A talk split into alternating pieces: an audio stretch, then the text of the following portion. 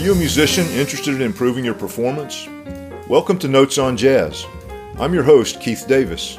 If you want to learn more about jazz improvisation, harmony, and composition, or just want to improve your piano skills, this is the place for you. We'll be hosting interviews with fellow musicians, offering tips and techniques on study and practice, and lots of other cool stuff. Whatever instrument you play, or if you're a vocalist, you will find something helpful and interesting here. So come hang out with us at Notes on Jazz.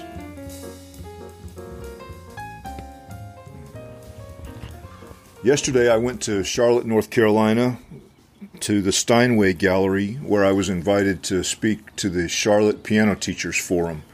And the topic that they asked me to talk about was how they, as piano teachers, can begin to teach their students about jazz.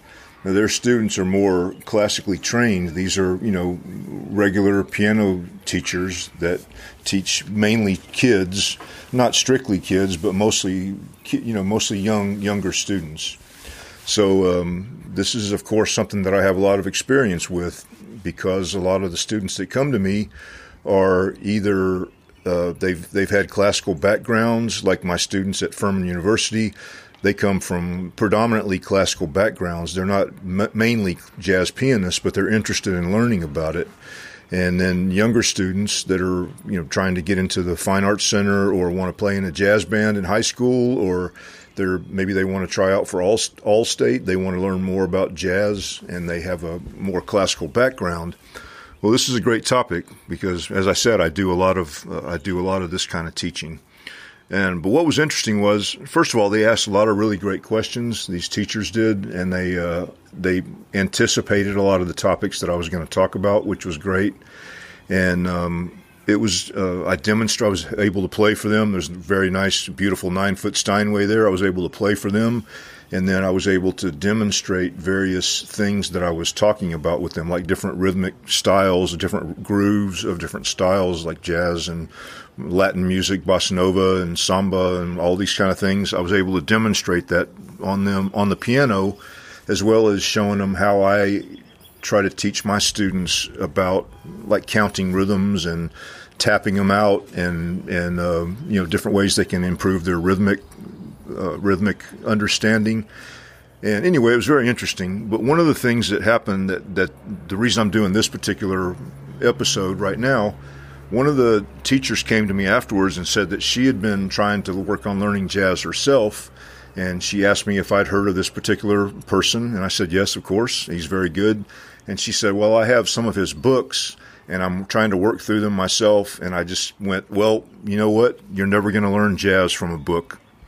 Um, and here's the reason. Not, not there's not there's more than one reason. Here's the first reason is you're approaching something that you have really no experience with, and you're looking at a book written by a guy who's very knowledgeable and he knows what he's talking about. But that book that you're looking at is is intended for students who are farther along than you are. If you're just approaching this as a beginner, most jazz books are uh, they're sort of like how-to books, like how to do this, how to do that and in my experience, they generally start at a too advanced level.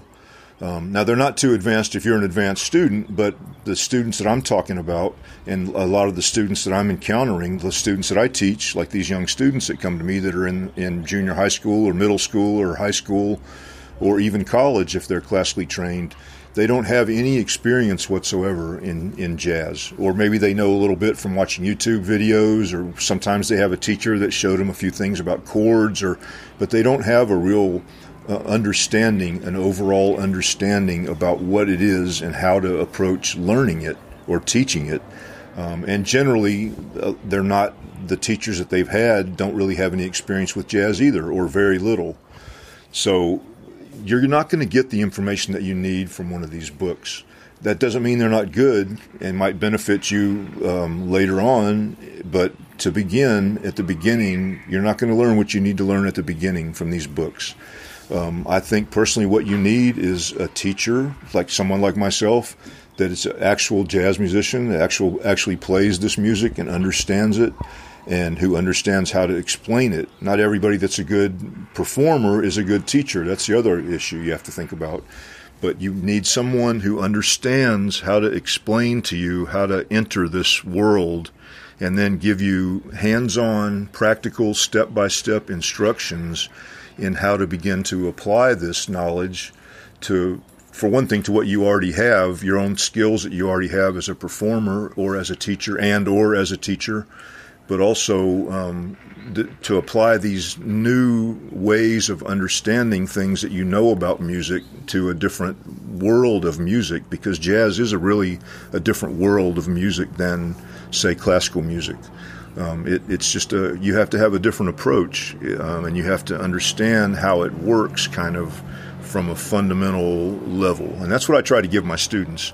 And I've talked about this in other episodes here, but you have to understand how rhythm works. You understand how melody works. You have to understand how harmony works. And you have to you have to understand it from the basic beginnings of it, the fundamental understanding of how it works. Um, so anyway, that's why the topic you can't learn jazz from a book. Well, you can learn some things from books. You can learn a lot of things from books, but to have an introduction, you need to start at the beginning, and that's where I think you really need someone to to find out where you are, meet you where you are, and give you the information that you need, help you fill in those fundamental place those, that fundamental information help you start from the, the beginning place you know so that you can build up your knowledge from a real strong foundation. All right see you next time. Thanks. Thanks for checking out notes on jazz. If you want to communicate with me i offer free consultations. Just check the podcast notes for a link. You can also find a link to my website for CDs, downloads, and videos. See you next time at Notes on Jazz.